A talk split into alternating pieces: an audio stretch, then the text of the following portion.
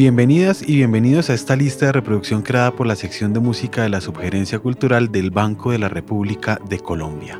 El segundo de seis episodios de Sonidos del siglo XX, un ciclo en el que exploramos algunos aspectos alusivos a la gran riqueza y diversidad de formatos y estilos en la música contemporánea. Se lo dedicaremos al compositor y pianista estadounidense, pero de origen polaco, Friedrich Shevsky, y su ciclo de variaciones para piano titulada The People United Will Never Be Defeated.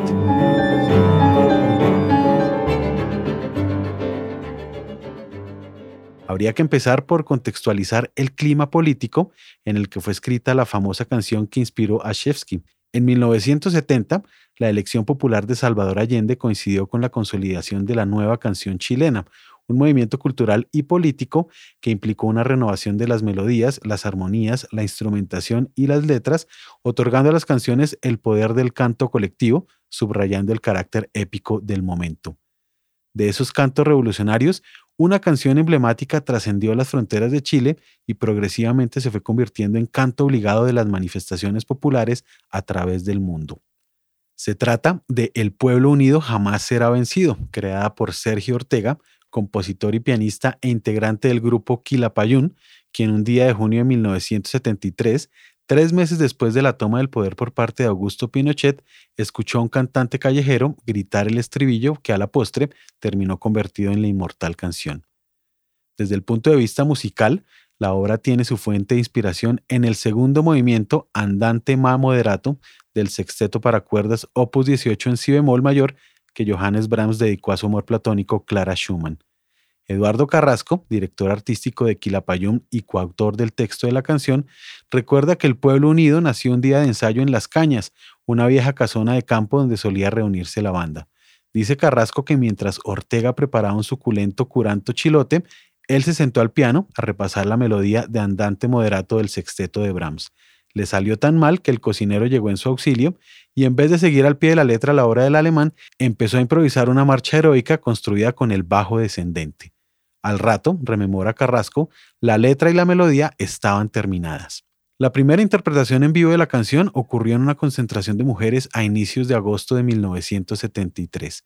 El 11 de septiembre de ese mismo año, la canción pasó a la historia tras musicalizar los últimos instantes al aire de Radio Magallanes, segundos después de haber transmitido el discurso final de Salvador Allende.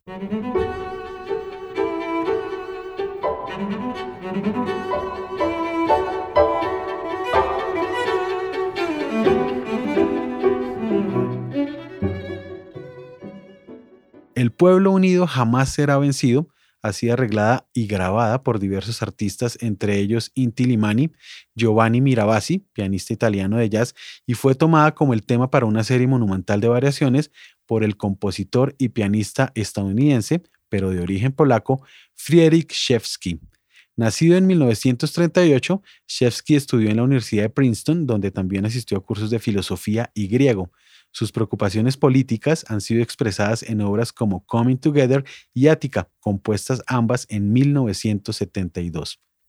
La motivación para componer The People United Will Never Be Defeated provino de su amiga y pianista de concierto Ursula Opens, quien le pidió escribir una obra para estrenarla en el Kennedy Center de Washington para la celebración del Bicentenario de los Estados Unidos el 7 de febrero de 1976. Úrsula se encontraba trabajando en las variaciones Diabelli de Beethoven y seguramente este hecho fue un estímulo para que Shevsky decidiera componer una serie de variaciones de proporción monumental. Teniendo en cuenta las implicaciones políticas de la canción, algunos autores han señalado el hecho irónico del estreno en la celebración del Bicentenario. Toda una declaración política controvertida.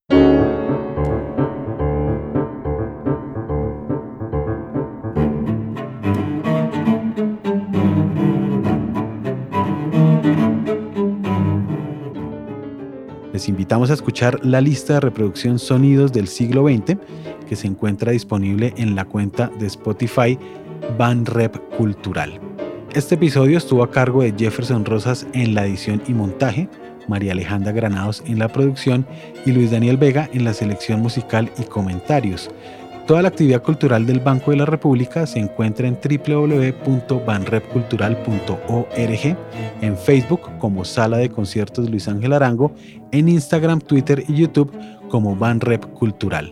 La música que abre y cierra este episodio es parte de Conversaciones, variaciones para violín, violonchelo y piano, opus 32 del compositor Juan Antonio Cuellar, interpretada por el Lincoln Trio.